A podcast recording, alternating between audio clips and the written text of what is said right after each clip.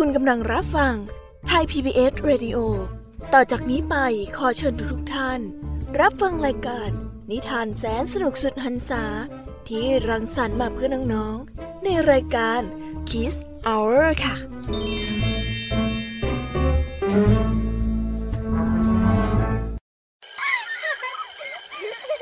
โรงเรียนเลิกแล้วกลับบ้านพร้อมกับรายการ Kiss Hoursโดยวัญญาชโย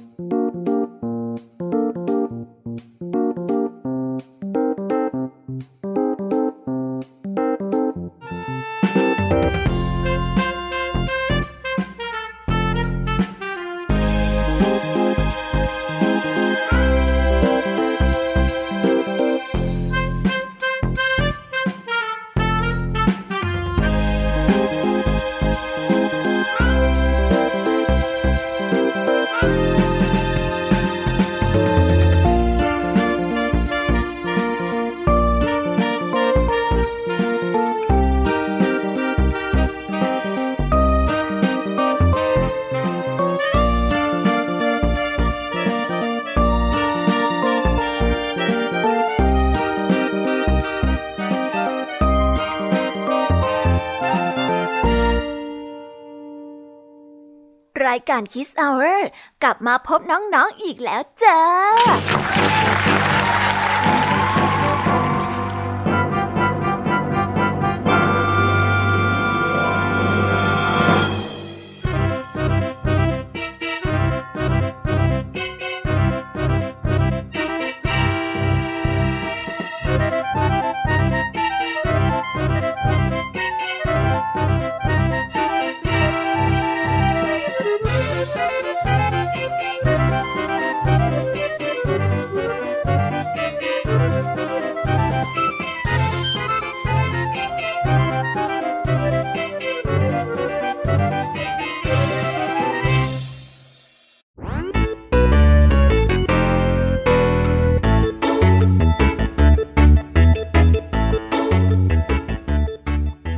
สวัสดีน้องๆที่น่ารักชาวรายการ Kiss Hour ทุกๆคนนะคะวันนี้พี่แยมมี่กับพองเพื่อนก็ได้นำนิทานสนุกๆมาเล่าให้กับน้องๆได้ฟังเพื่อเปิดจินตนาการและตะลุยไปกับโลกแห่งนิทานกันอย่างสนุกสนานนั่นเองน้องๆคงอยากจะรู้กันแล้วใช่ไหมล่ะคะว่านิทานที่พวกพี่ไปเตรียมมานั้นเนี่ยจะมีนิทานเรื่องอะไรกันบ้างงั้นเดี๋ยวพี่แยมมี่จะบอกกันเกริ่นไว้พอให้เรียงน้ำย่อยกันไว้ก่อนนะวันนี้คุณครูไหวก็ได้เตรียมนิทานมาให้พวกเรากันถึง2เรื่องเหมือนเช่นเคยในนิทานเรื่องแรกของคุณครูไหวดีมีชื่อเรื่องว่าปู่ช่างเจรจาต่อกันด้วยเรื่องกระต่ายกลับใจส่วนเรื่องราวนิทานทั้ง2เรื่องนี้จะเป็นอย่างไรก็คงต้องไว้รอติดตามกันในช่วงของคุณครูไหวใจดีกันนะคะพี่แยมมี่ในวันนี้ก็ไม่ยอมน้อยหน้าคุณครูไหวค่ะได้จัดเตรียมนิทานทั้ง3เรื่อง3รสมาฝากพวกเรากันอีกเช่นเคยในนิทานเรื่องแรกของพี่แยมมี่นี้มีชื่อเรื่องว่าความแตกต่างของสุนัขทั้ง2ตัวต่อกันด้วยเรื่องงูและตัวต่อจอมเกเรและปิดท้ายด้วยเรื่องลูกหนูกับแมวใจร้ายส่วนเรื่องราวทั้ง3เรื่องนี้จะเป็นอย่างไรก็คงต้องไว้ไปรอติดตามกันในช่วงของพี่แยมมี่เล่าให้ฟังกันนะคะ วันนี้ลุงทองดีกับเจ้าจ้อยก็ได้เตรียมนิทานสุภาษิตมาฝากพวกเรากันอีกเช่นเคยค่ะซึ่งในวันนี้นะคะมาพร้อมกับสำนวนที่ว่าลูกไม้หล่นไม่ไก่ต้นเรื่องราวและความหมายของคำนี้จะเป็นอย่างไรเอาไว้ไปรอฟังกันในช่วงนิทานสุภาษิตกันนะคะและอีกเช่นเคยค่ะกับช่วงท้ายรายการที่แสนสนุกของเราวันนี้พี่เด็กดีก็ได้เตรียมนิทานเรื่องสิงโตกับความรักมาฝากพวกเรากันค่ะส่วนเรื่องราวจะเป็นยังไงเนี่ยพี่เด็กดีก็ได้มาแอบบอกพี่แยมมี่ว่าต้องไปรอติดตามกันในช่วงของท้ายรายการกันนะคะโอ้โหเป็นยังไงล่ะแค่ได้ยินแค่ชื่อเรื่องนิทานก็น่าสนุกแล้วใช่ไหมล่ะคะเด็กๆพี่แยมมี่ก็ตื่นเต้นที่อยากจะรอฟังนิทานที่แสนสนุกที่พวกเรารออยู่ไม่ไหวแล้วล่ะค่ะมีแต่เรื่องที่น่าฟังทั้งนั้นเลยนะคะเนี่ยเอาล่ะค่ะงั้นเรามาเตรียมตัวเตรียมใจไปให้พร้อมกับการไปตะลุยในโลกแห่งนิทานกันเลยดีกว่าตอนนี้เนี่ยคุณครูไหวได้มารอน้องๆอยู่ที่หน้าห้องเรียนแล้วค่ะถ้าหากว่าน้องๆพร้อมกันแล้วงั้นเรามานับถอยหลังพร้อมๆกันเลยดีกว่าค่ะ3, 2, 1 let's go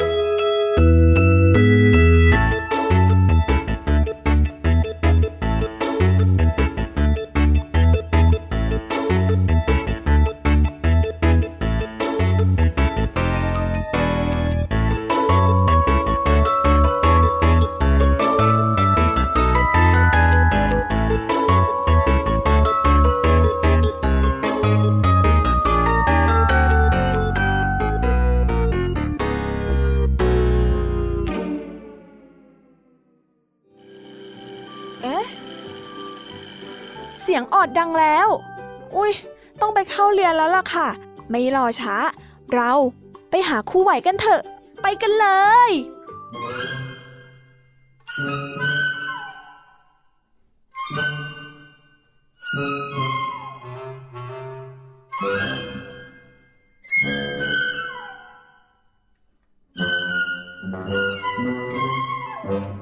ครูไหวใจดี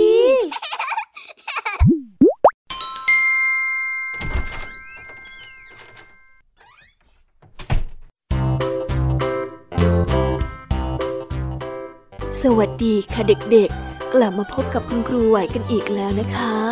วันนี้คุณครูไหวมีนิทานมาเล่าให้ฟัง2เรื่องเช่นเคยค่ะซึ่งในนิทานเรื่องแรกของคุณครูไหวนี้มีชื่อเรื่องว่าปู่ช่างเจรจาส่วนเรื่องราวจะเป็นยังไงนั้นเราไปติดตามรับฟังพร้อมๆกันได้เลยค่ะ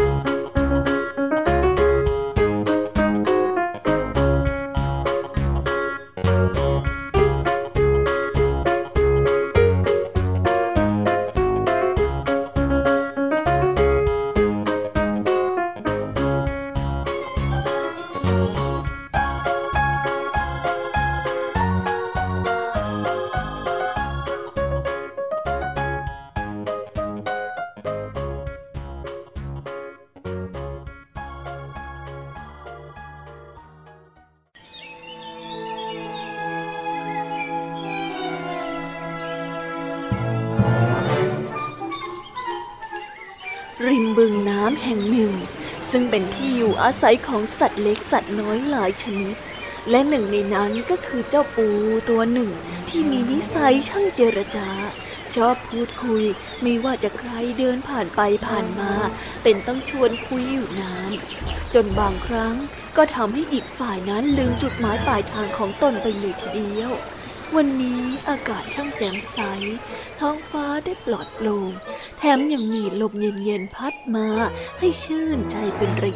ยะทำให้เจ้าปูนั้นอารมณ์ดีมากมันจึงนอนเล่นอยู่ริมบึงพลางมองยอดหญ้าที่สายไปสายมาพลิ้วไหวไปตามแรงลมระหว่างนั้นเองก็มีหอยทากผ่านมาเจ้าปูช่างเจรจาจึงได้อยากคุยกับหอยทากจึงได้รีบลุกขึ้นแล้วก็เข้าไปหาพลางส่งเสียงทักทายอย่างร่าเริงสวัสดีจ้าสวัสดีจ้าสวัสดีจ้าสวัสดีจ้าหอยทากสวัสดีนะจ๊ะไปไหนเหรอเนี่ยสวัสดีเช่นกันจ้ะหอยทากได้ตอบกลับแบบสั้นๆพลางพยักหน้าเป็นเชิงทักทายแล้วก็เดินผ่านไปเพราะในตอนนี้มันรู้สึกปวดท้องแทบทนไม่ไหวแล้วก็อยากรีบไปหาหมอเต็มทีแต่เจ้าปูช่างเจรจาก็ไม่ได้สังเกตท่าทีที่แปลกของหอยทากมันยังคงพูดต่อไปอย่างร่าเริงว่าอย่ารีบไปไหนย่ะอยู่พูดคุยกันก่อนสิเนี่ยนะฉันได้ข่าวใหม่ๆของวันนี้มันหลายข่าวเลยล่ะเอาไว้วันหน้าเถอะนะตอนนี้ฉันปวดท้องมากเลยล่ะฉันต้องรีบไปหาหมอแล้วหอยทากได้ปฏิเสธในทันทีเพราะจะรีบไปหาหมอส่วนปูได้ยินแบบนั้นก็ตกใจเป็นการใหญ่แล้วก็รีบซักถามในทันทีว่าว้าตายแล้วแล้วนี่เป็นยังไงบ้างปวดยังไงปวดจี๊ดๆหรือว่าปวดหนึบๆหรือปวดทั้งไหนทางซ้ายหรือว่าทางขวาเฮ้ยถ้าปวดทั้งขวาเนี่ยฉันว่าเธอเป็นไส้ติ่งอักเสบก็ได้นะเฮ้ยมันเสี่ยงมากเลยนะถ้าเธอเป็นแบบนั้นเนี่ยเจ้าปูได้ถามไปแล้วก็จับตรงนั้นตรงนี้ของหอยทากไปด้วยความเป็นห่วงแต่หอยทากต้องการที่จะรีบไปหาหมอไม่ใช่มาตอบคำถามของปูตรงนี้สุดท้ายหอยทากก็ทนความปวดไม่ไหวแล้วก็เป็นล้มหมดสติไปในที่สุดส่วนเจ้าปูนั้นก็ตกใจยิ่งกว่าเดิมรีบร้องตะโกนให้คนช่วยเหลือพอดีมีกระต่ายผ่านมาเจ้ากระต่ายจึงได้รีบอุ้มหอยทากที่หมดสติไปหาหมอเพื่อรักษาได้ทันเวลาหอยทากจึงได้ปลอดภัยในที่สุด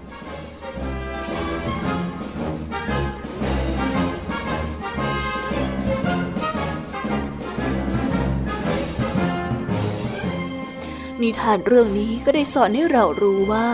เราควรพูดให้ถูกต้องตามกาลเทศะต้องดูสถานการณ์รอบข้างด้วยรู้ว่าเมื่อไหร่ควรพูดหรือไม่ควรพูดและไม่ควรทำให้ผู้อื่นเดือดร้อน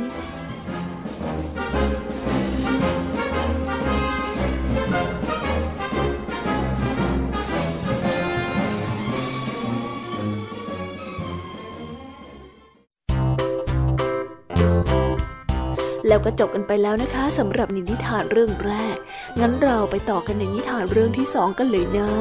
ในนิทานเรื่องที่สองนี้มีชื่อเรื่องว่ากระต่ายกลับใจ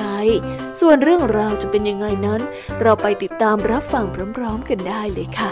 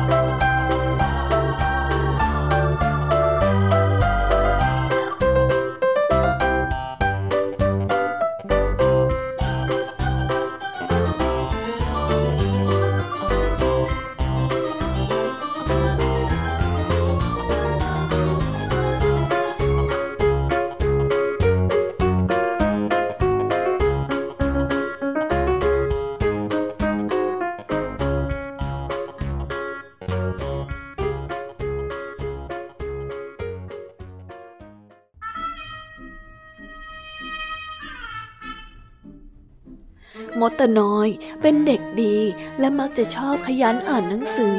และก็ทำการบ้านที่คุณครูนั้นให้มาทุกครั้งเวลาสอบก็ได้ตั้งใจทำด้วยตัวเองอย่างเต็มที่ซึ่งตรงข้ามกับเจ้ากระต่ายที่ไม่เคยเรียนหนังสือไม่เคยทบทวนบทเรียนและยังขี้เกียจทำการบ้านอีกด้วยเมื่อถึงเวลาสอบก็จะใช้วิธีลอกเพื่อนอยู่เป็นประจำเย้เย้สอบเสร็จแล้วไปเดิมสักทีเฮ้ยคอยดูนะฉันจะไปเที่ยวให้เต็มที่เลยไปเที่ยวที่ไหนดีนะและตลอดปิดเทอมนั้นกระต่ายก็เอาแต่เที่ยวเล่นทุกวันอย่างที่พูดจนกระทั่งมาถึงวันประกาศผลสอบสัตว์ทุกตัวต่างก็ดีใจกับผลสอบของตัวเองฉันสอบผ่านนะฉันสอบผ่านฉันก็เหมือนกันฉันก็สอบผ่านฉันก็ด้วยฉันก็สอบผ่านดีใจสัตว์ทั้งหลายต่างก็ตื่นเต้นกับผลสอบของตัวเองและปีนี้สัตว์ที่สอบได้ที่หนึ่งก็ยังเป็นมดตะน้อยผู้ที่ขยันหมั่นเพียรเหมือนเช่นเคย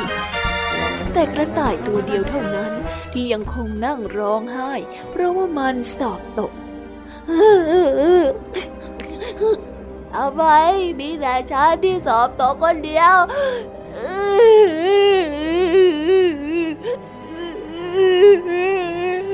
มดตะน้อยได้เห็นว่าเจ้ากระต่ายนั้นได้นั่งร้องไห้ด้วยความสงสารมันจึงได้เข้ามาปลอบว่าอย่าเสียใจไปเลยนะปีหน้าน่ะเธอก็ตั้งใจทำอย่างเราสิจำเอาไว้ว่าพอถึงเวลาเราเรียนเราก็ต้องตั้งใจเรียนและผลการเรียนของเราก็จะได้ออกมาดีไม่ต้องสอบตกยังไงล่ะจำคำของฉันเอาไว้นะเมื่อเปิดเทอมใหม่กระต่ายจึงได้ตั้งอกตั้งใจเรียนอย่างเต็มที่เวลาที่คุณครูให้การบ้านก็จะทำด้วยตัวเองทุกครั้งหากตรงไหนทำได้ไม่ดีหรือว่าทำไม่ได้ก็จะสอบถามเพื่อนหรือว่าคุณครูเพื่อให้เข้าใจมากยิ่งขึ้นกลับมาที่บ้านก็จะอ่านหนังสือทบทวนบทเรียนในแต่ละวันมากน้อยปะปนกันไปแล้วเมื่อถึงเวลาสอบก็ได้ตั้งใจอ่านหนังสือก่อนสอบแล้วก็ทำข้อสอบได้ด้วยตัวเองไม่เอาแต่ลอกเพื่อนเหมือนอย่างที่ผ่านมากระต่ายนั้นได้ตั้งใจเรียนจนจบเทอมและเมื่อถึงเวลาประกาศผลสอบอีกครั้งผลสอบของเจ้ากระต่ายก็ได้ออกมาดีมากจนแทบไม่น่าเชื่อเลยทำให้เจ้ากระต่ายนั้นดีใจเป็นอย่างมากมันจึงไปหาเจ้ามดตะน้อยและก็ขอบคุณว่าเจ้ามดตะน้อยขอบใจมากๆเลยนะที่เตือนสติฉันในวันนั้นนะที่ทำให้ฉันนั้นตั้งใจเรียนมากยิ่งขึ้นมดตะน้อยเมื่อได้เห็นกระต่ายดีใจก็ได้ยินดีไปด้วยมันจึงได้ตอบไปว่าไม่เป็นไรเอาล่ะมันเป็นเพื่อนกันนี่นะเราก็ต้องช่วยกันถูกไหมล่ะแล้วทั้งสองนั้นก็ได้กลับกลายมาเป็นเพื่อนที่รักกันแล้วก็คอยช่วยเหลือซึ่งกันและกันตั้งใจเรียนนับตั้งแต่นั้นเป็นต้นมานิทานเรื่องนี้ก็ได้สอนให้เรารู้ว่าการที่ไม่ยอมย่อท้อต่ออุปสรรคและเพียรพยายามด้วยความตั้งใจย่อมนำมาซึ่งความสำเร็จ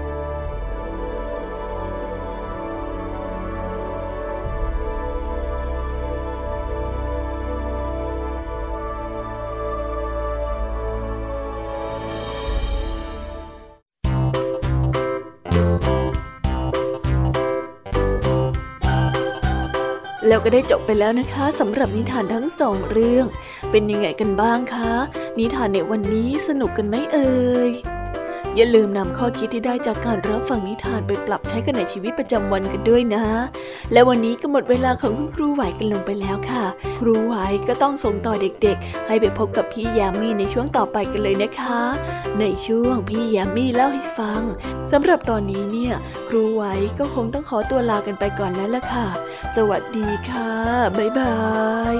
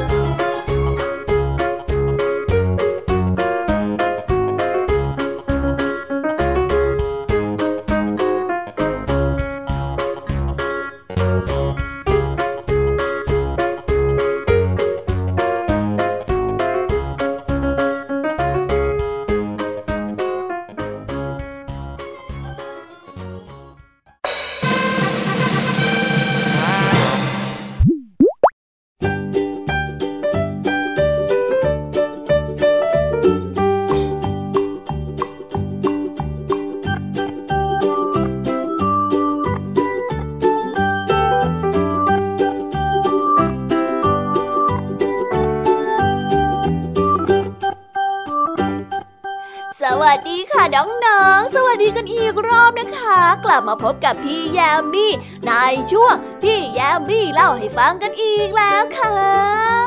นิทานเรื่องแรกของพี่แยมมี่ในวันนี้มีชื่อเรื่องว่าความแตกต่างของสุนัขสองตัว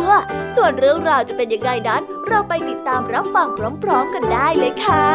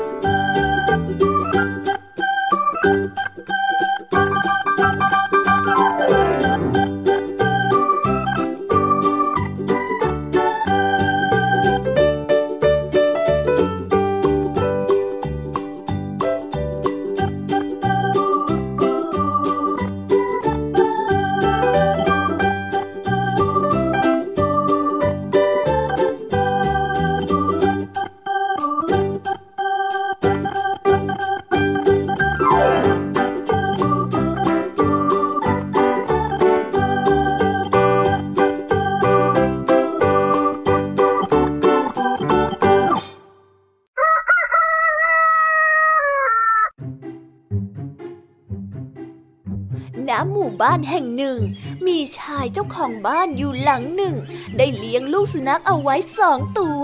เขาได้ฝึกให้สุนัขตัวหนึ่งคอยติดตามเขาออกไปล่าเนื้อในป่าด้วยกันทุกวันส่วนสุนัขอีกตัวเขาได้ฝึกให้มันอยู่ที่บ้าน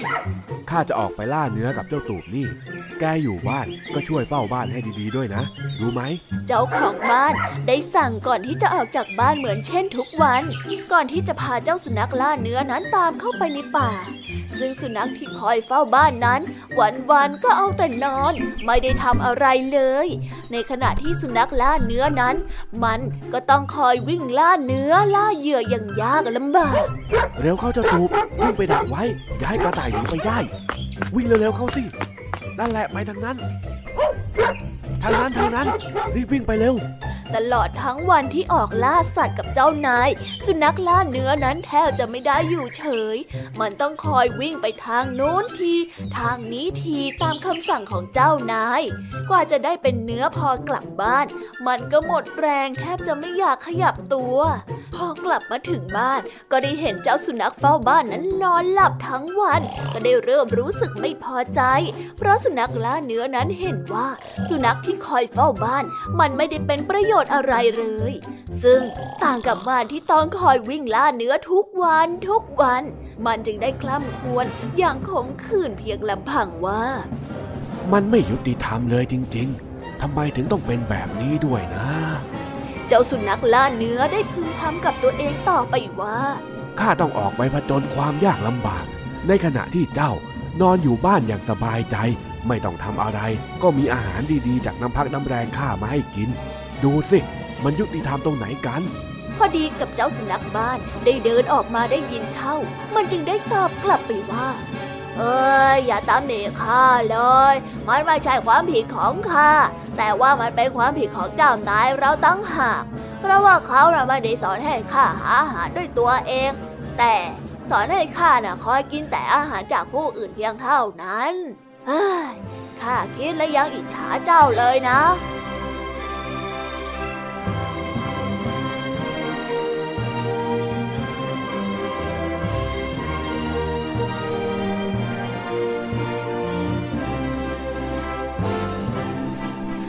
นเรื่องนี้ก็ได้สอนให้เรารู้ว่าการเอารัดเอาเปรียบซึ่งกันและกันนั้นเป็นสิ่งที่ไม่ควรกระทำ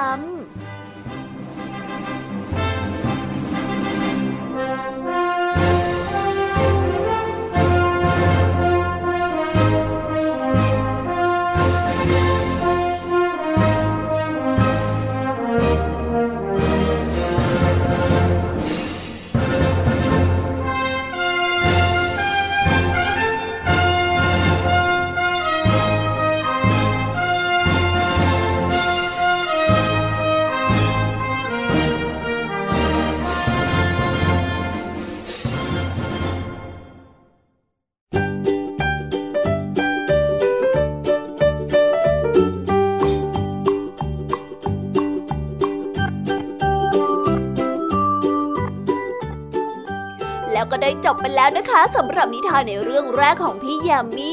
งั้นเราไปต่อกันในนิทานเรื่องที่2กันต่อเลยนะในนิทานเรื่องที่2นี้มีชื่อเรื่องว่างูและตัวต่อจอมเกเรส่วนเรื่องราวจะเป็นยังไงนั้นเราไปติดตามรับฟังพร้อมๆกันได้เลย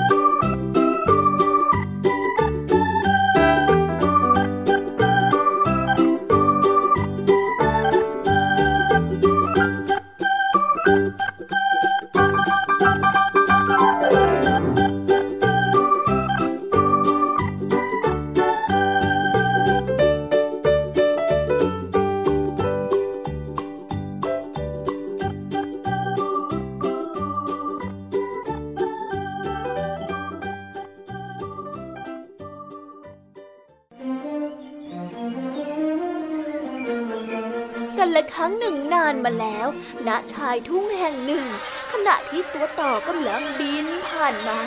มันก็ได้เห็นงูที่กำลังนอนหลับอยู่อย่างเพลิดเพลินเจ้าตัวต่อจึงได้นึกสนุกด้วยการคิดที่จะบินไปเกาะที่หัวของงูตัวนั้นบินไปแกล้งเจ้างูนั่นดีกว่าน่าสนุกดีเมื่อมันคิดได้ดังนั้นมันก็ไม่พูดพร่ำทำเพลงมันได้บินไปเกาะอยู่ที่หัวของงูแล้วก็ลงมือต่อยไปที่หัวของงูติดต่อกันอย่างไม่ยั้งด้วยความสนุกสนานและก็สะใจโอ้ยหัวข้าโอ้ยโอ้ยอะไรกันเนี่ยโอ้ยโอ้ยนี่แน่สะใจสนุกขาวเจ้างูได้ตกใจตื่นและทรมานมากเพราะว่าความเจ็บปวดอย่างแสนสาหัสมันจึงพูดอ้อนวอนเจ้าตัวต่อเกเรว่าข้าไปทำอะไรให้ท่านเคืองใจหรือทำไมถึงได้ทำกับข้าอย่างนี้ล่ะโอ๊ยอย่าทำข้าเลยหยุดเถอะนี่อย่าต่อยข้าเลย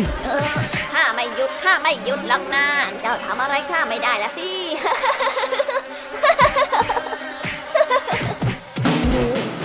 ความเจ็บปวดแต่ตัวต่อจอมเกเรกลับไม่ฟังเสียงร้องอ้อนวอนของเจ้างูเลยแม้แต่น้อยและยังคงต่อยเจ้างูต่อไปอย่างไม่หยุดยั้งเจ้างูแทบคลั่งเพราะว่าความเจ็บปวดและทรมานเจ้างูคิดที่จะหาวิธีต่อสู้กับเจ้าต่อเกเรตัวนี้เพื่อให้มันหยุดความเกเรของตัวมันเองทันใดนั้นก็ได้มีเกวียนของชาวนาผ่านมาพอดีเมื่อหมดหนทางก็จะดิ้นหนีตัวต่อได้สุดท้ายเจ้างูจึงได้ตัดสินใจเอาหัวของมันเข้าไปรองที่ใต้ล้อเกวียนที่กำลังวิ่งอยู่ตัวต่อบนหัวของงูไม่ทันได้ระวังตัวจึงได้ถูกล้อเกวียนทับพร้อมกับเจ้างูจนดีแบนทั้งสองจึงได้สิ้นใจแล้วก็เสียชีวิตไปพร้อมกันแต่ก่อนที่จะสิ้นใจงูก็ได้รำพึงขึ้นมากับตัวเองว่าขืนอยู่ไปข้าก็คงจะต้องเจ็บตัวเพราะเจ้าตัวต่อนี่อยู่ดีถ้าอย่างนั้นเจ้าก็ต้องได้รับโทษของเจ้าบ้างแหละแกจะต้องเจอให้สาสมเจ้าตัวต่อนี่แน่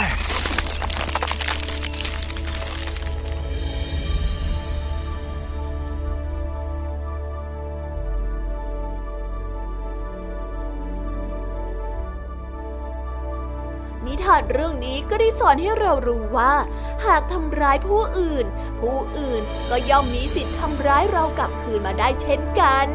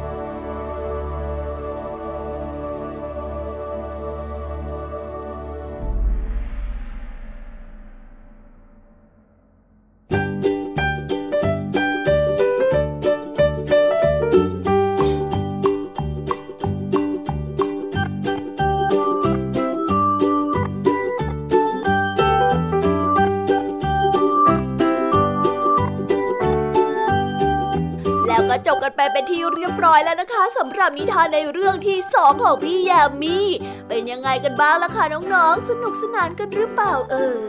ถ้าน้องๆสนุกเนี่ยงั้นเราไปต่อกันในนิทานเรื่องที่3ของพี่แยมมี่กันเลยนะคะในนิทานเรื่องที่3ของพี่แยมมี่นี้มีชื่อเรื่องว่าลูกหนูกับแมวใจร้ายส่วนเรื่องราวจะเป็นยังไงนั้นเราไปติดตามรับฟังพร้อมๆกันได้เลยค่ะ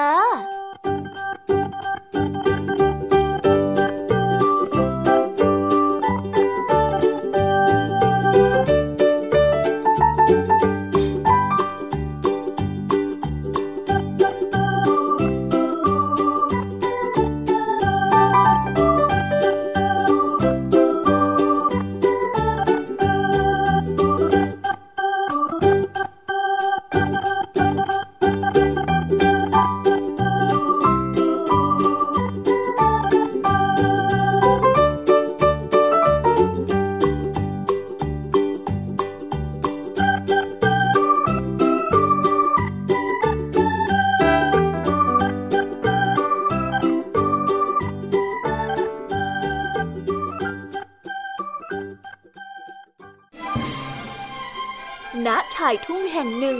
มีหนูตัวหนึ่งและครอบครัวได้อาศัยอยู่ในบ้านของชาวนาผู้ใจดีวันหนึ่งขณะที่ชาวนาไม่อยู่บ้านพวกลูกหนูก็ได้ออกมาวิ่งเล่นบริเวณบ้านอย่างสนุกสนานสักพักพวกลูกหนูก็วิ่งกลับมาหาพ่อกับแม่ของพวกมันอย่างลนลานแล้วก็บอกพ่อกับแม่มันว่าแม่จ๋าแม่จ๋าเมื่อกี้ลูกเห็นสัตว์ทั้งสองตัวมันน่ากลัวมากเลยส่วนอีกตัวนึงมันก็สวยงามเหลือเกินนะลูกหนูได้บอกแม่ของมันอย่างตื่นเต้นแม่หนูก็ได้ถามด้วยความสนใจไหนเจ้าลองบอกแม่มาสิว่าสัตว์ทั้งสองตัวที่เจ้าเห็นนั้นมันมีรูปร่างหน้าตาอย่างไรบ้างคือสัตว์ที่น่ากลัวมันเดินอาดอยู่ในบ้านแล้วก็มีขาสีดำมีหวีสีแดงอยู่บนหัวด้วยนะแล้วก็มีดวงตากลมแล้วก็กิ้งไปกิ้งมามีจมูกที่โค้งงอด้วยล่ะแม่ลูกหนูได้รายงานให้แม่ของมันฟังแล้วก็พูดต่อว่าเมื่อเช้าเนี่ยลูกเดินผ่านไปนะมาได้อ้าปากค้างแล้วก็ร้องเสียงดังลั่นจนลูกน่ะตกใจมากเลยนะแล้วก็ยืนตัวแข็งขยับไม่ได้เลยจำแม่หนูก็ได้อธิบายด้วยน้ำเสียงที่เอ็นดูต่อว่าที่เจ้าว่าด้านน่ะคือพ่อไก่หรือเปล่าลูกมันไม่เคยทำร้ายใครหรอกนะอย่าไปกลัวเลยแล้วสัตว์อีกตัวที่เจ้าว่าสวยงามนั่นล่ะมันมีรูปร่างหน้าตายังไงฮะสัตว์อีกตัวที่กำลังนอนอาบแดดอยู่ขนของมันน่ะปุ้ยสวยงามมากเลยนะแล้วก็มีขนสีขาวเรียบแล้วก็มีขนสีเทาขั้นตรงคอด้วยล่ะแล้วมันก็เลียหน้าอกสีขาวๆของมันอย่างว่าเจ้าหนูก็ได้อธิบายความสวยงามของสัตว์ที่มันเพิ่งพบมาพลางแสดงท่าทางประกอบไปด้วยโธ่เจ้าลูกโง่แกนี่มันไม่รู้อะไรเลยนะแม่หนูได้ร้องด้วยความตกใจจากนั้นก็ได้พูดต่อว่ารู้ไหมสิ่งที่เจ้าคิดว่าสวยนั่นแหละมันคือสิ่งที่อันตรายที่สุดสำหรับเรานะทำไมมันถึงอันตรายล่ะฮะก็เพราะว่าเจ้านั่นน่ะมันเป็นแมวยังไงล่ะแมวน่ะมันชอบจับหนูอย่างเราไปกินถ้าเห็นมันแล้วก็ให้รีบวิ่งหนีออกมาให้ไกลเลยนะเข้าใจไหมลูกแม่หนูก็ได้ตักเตือนให้ลูกของมันได้ฟัง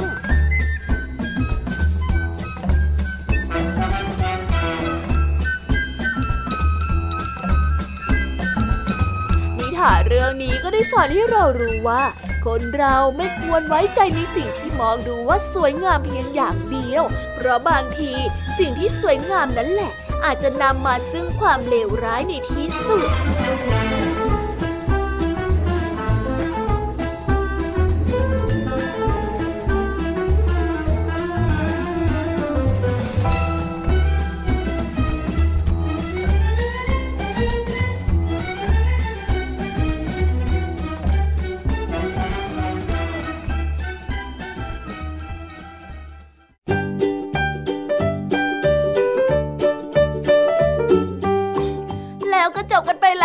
สำหรับนิทานทั้ง3เรื่องของพี่ยามี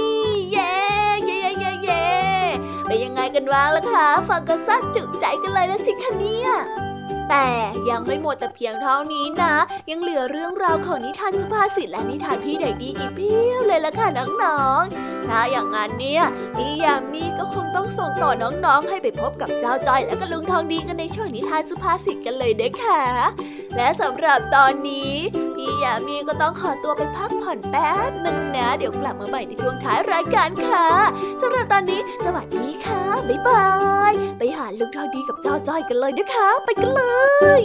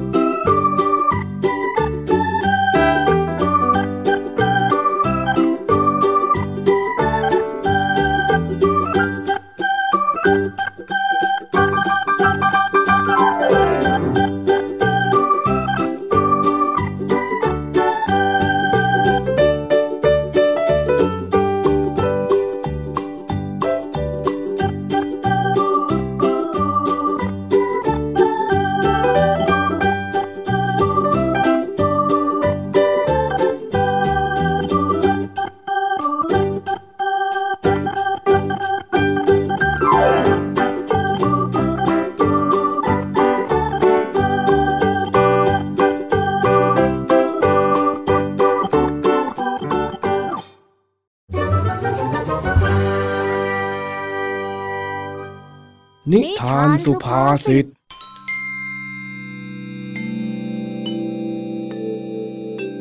ี่เยี่ยมบ้านนักเรียนจึงได้ออกเยี่ยมบ้านทุกหลังจนมาถึงบ้านของจ้อยแต่ดูเหมือนว่าที่บ้านของเจ้าจ้อยจะไม่มีใครอยู่เลยครูพลเลยเดินไปที่บ้านของลุงทองดีเพื่อที่จะสอบถามข้อมูลเกี่ยวกับเจ้าจ้อยสวัสดีครับสวัสดีครับมีใครอยู่ไหมครับหายไปไหนกันหมดนะบ้านหลังเนี้ยจ้อยจ้อยอยู่ไหมอ้าวครูพลมาหาไอ้จ้อยหรือบ้านโน้นน่ะเขาไม่อยู่กันหรอกเห็นว่าไปตลาดในเมืองกันน่ะอ้าวผมอุตส่าห์บอกไว้ตอนเลิกแถวแล้วแท้ๆว่าจะมาเยี่ยมบ้านแต่ดันหนีไปซะอีกนะเจ้าจ้อยเอ้ยมาบ้านผมก่อนก็ได้ครูพลมาพักกินน้ำกินท่ารอสักแป๊บหนึ่งเดี๋ยวเขาอาจจะกลับมากันก็ได้ครับได้ครับขอบคุณนะครับลุงทองดีอ่ะนี่น้ำใบเตยนะผมเพิ่งทำเสร็จใหม่ๆหอมชื่นใจลองชิมดูโหอร่อยมากเลยครับลุงว่าแต่ไหนๆผมก็มาแล้วยังไงผมขอสอบถามข้อมูลจากลุงทองดีหน่อยได้ไหมครับได้สิครับครู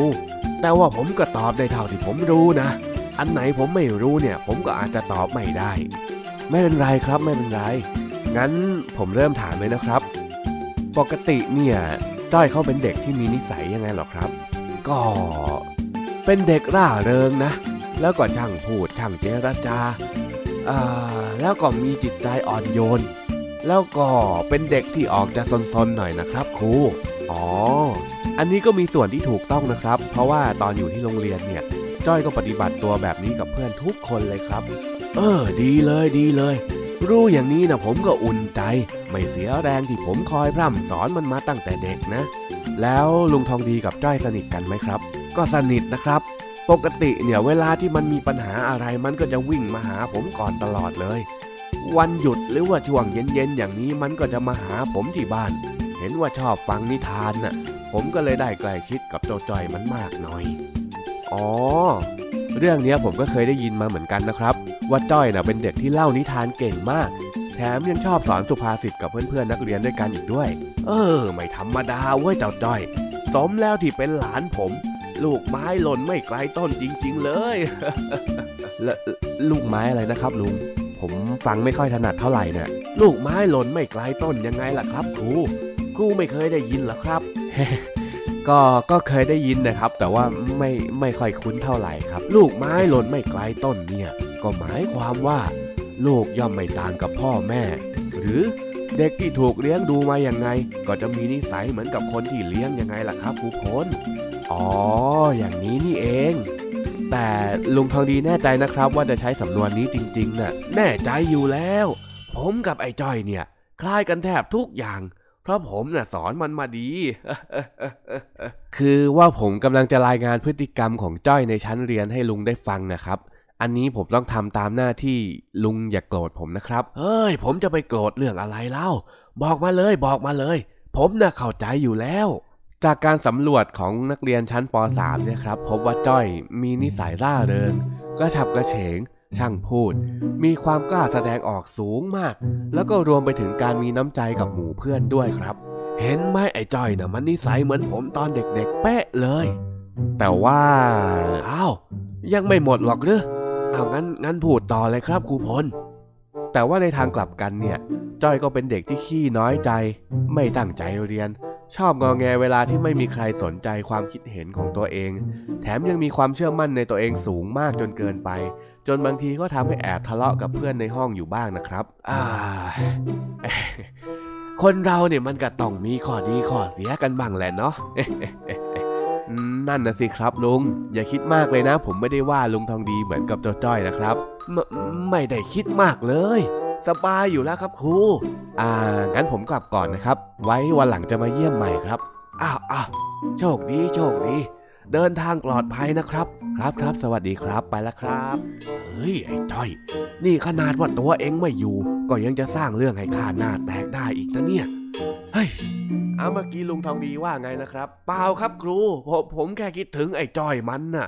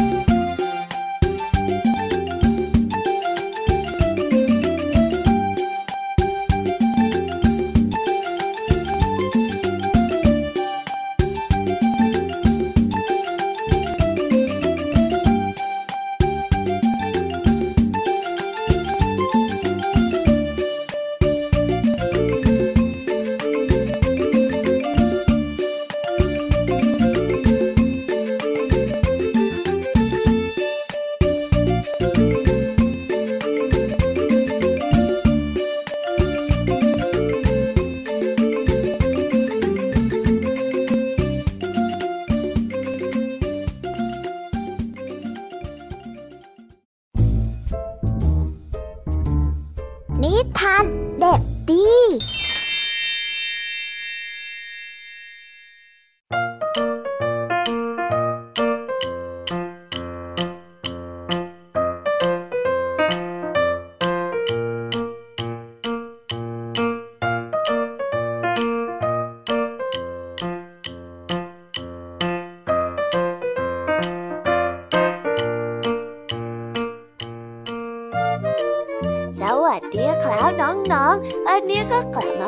พี่เด็กดีกันอีกเช่นเคยนะวันนี้พี่เด็กดีก็ได้นำนิทานสนุกมาฝากกันอีกเช่นเคยละครับในนิทานของพี่เด็กดีในวันนี้มีชื่อเรื่องว่าสิงโตกับความรักส่วนเรื่องราวจะเป็นยังไงนั้นเราไปติดตามรับฟังพร้อมๆกันได้เลยครับ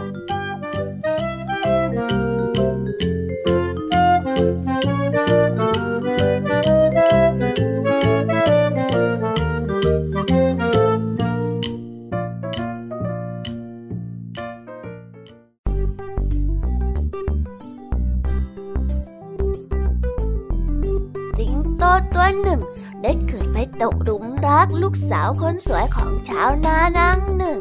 ดังนั้นสิงโตจึงได้ไปขอลูกสาวคนสวยของชาวนาเพื่อมาแต่งงานด้วยชาวนาไม่อยากจะยกลูกสาวของตนให้แต่ก็ลำบากใจเป็นอย่างมากเพราะว่าปฏิเสธก็อาจจะถูกเจ้าสิงโตนั้นจับกินเป็นอาหารได้ข้าจะทำยังไงดีนะไม่อยากจะยกลูกสาวให้กับสิงโตเลยเฮ้ยลำบากใจจริงๆชาวนาได้พึมพำเสียงเบากับตัวเองส่วนสิงโตนั้นก็รอคอยอยู่นานเห็นท่าทีที่ยึกยักแล้วก็ไม่ตอบกลับตกลงสักทีสิงโตจึงได้ขู่แล้วก็แสดงความไม่พอใจออกไปว่าอย่างไรท่านจะยกลูกสาวที่แสนสวยให้กับข้าหรือไม่ชาวนาได้เห็นท่าทางที่ไม่พอใจของสิงโตก็ได้ตระหนักทันทีว่าตอนนั้นไม่ควรปฏิเสธสัตว์ที่น่าสะพรึงกลัวตัวนี้ดังนั้นเขาจึงคิดแผนที่จะเอาชนะเจ้าสิงโตข้ารู้สึกเป็นเกียรติและภูมิใจเป็นอย่างมากที่ท่านอยากจะแต่งงานกับลูกสาวของข้าแต่ท่านสิงโตผู้ยิ่งใหญ่ฟันของท่านซี่ใหญ่เหลือเกินและอุ้งเท้าของท่านก็ใหญ่มากเกินไปด้วย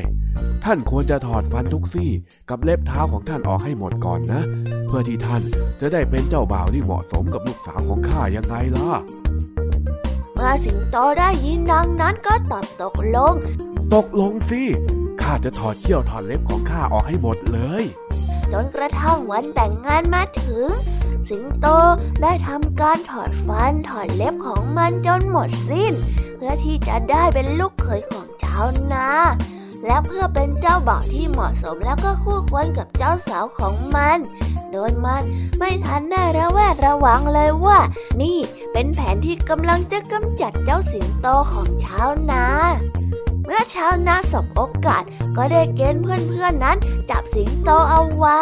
แล้วก็จัดการสิงโตที่โง่เขลาที่ยอมถอดเขี้ยวถอดเล็บเพื่อความรักตัวนี้เสียนิทานเรื่องนี้ก็ได้สอนให้เรารู้ว่าเมื่อเรามีอำนาจอยู่แล้วก็ไม่ควรที่จะเผลอเรอทำให้ชีวิตของตนเองนั้นตกเป็นเบี้ยล่างของคนอื่นแล้วก็ได้จบไปแล้วนะครับสำหรับนิทานของพี่เด็กดีที่พี่เด็กดีนั้นได้เตรียมมาฝากน้องๆกันในวันนี้เป็นยังไงกันบ้างล่ะครับสนุกกันไหมเอ่ยน้องๆแล้วก็เพื่อนๆสนุกเนี่ยเอาไว้คราวหน้าพี่เด็กดีจะจัดเตรียมนิทานแบบนี้มาฝากกันอีกเช่นเคยนะครับแต่สำหรับตอนนี้พี่เด็กดีต้องขอตัวลากันไปก่อนแล้วเอาไว้พบกันใหม่ในวันหน้านะสำหรับวันนี้พี่เด็กดีต้องขอตัวลาไปก่อนแล้วครับบ๊ายบายสวัสดีครับ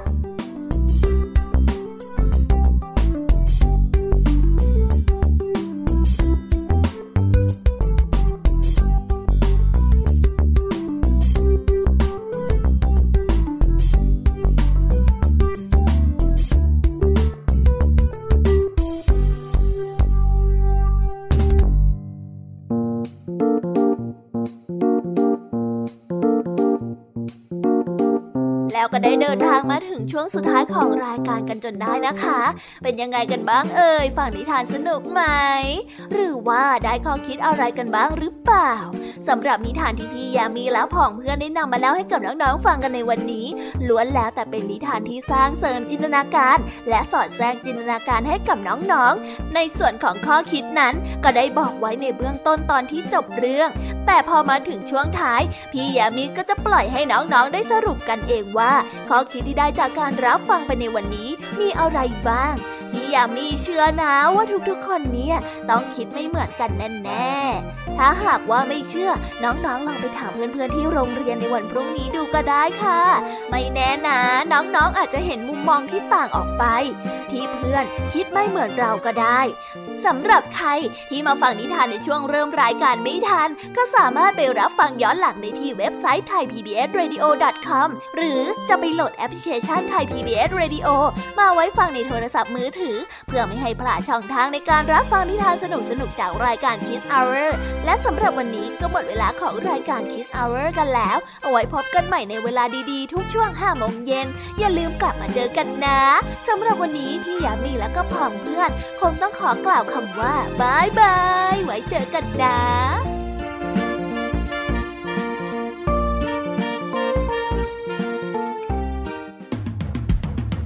ิดตามรับฟังรายการย้อนหลังได้ที่เว็บไซต์และแอปพลิเคชัน Thai PBS Radio Thai PBS Radio วิทยุข่าวสารสาระเพื่อสาธารณะและสังคม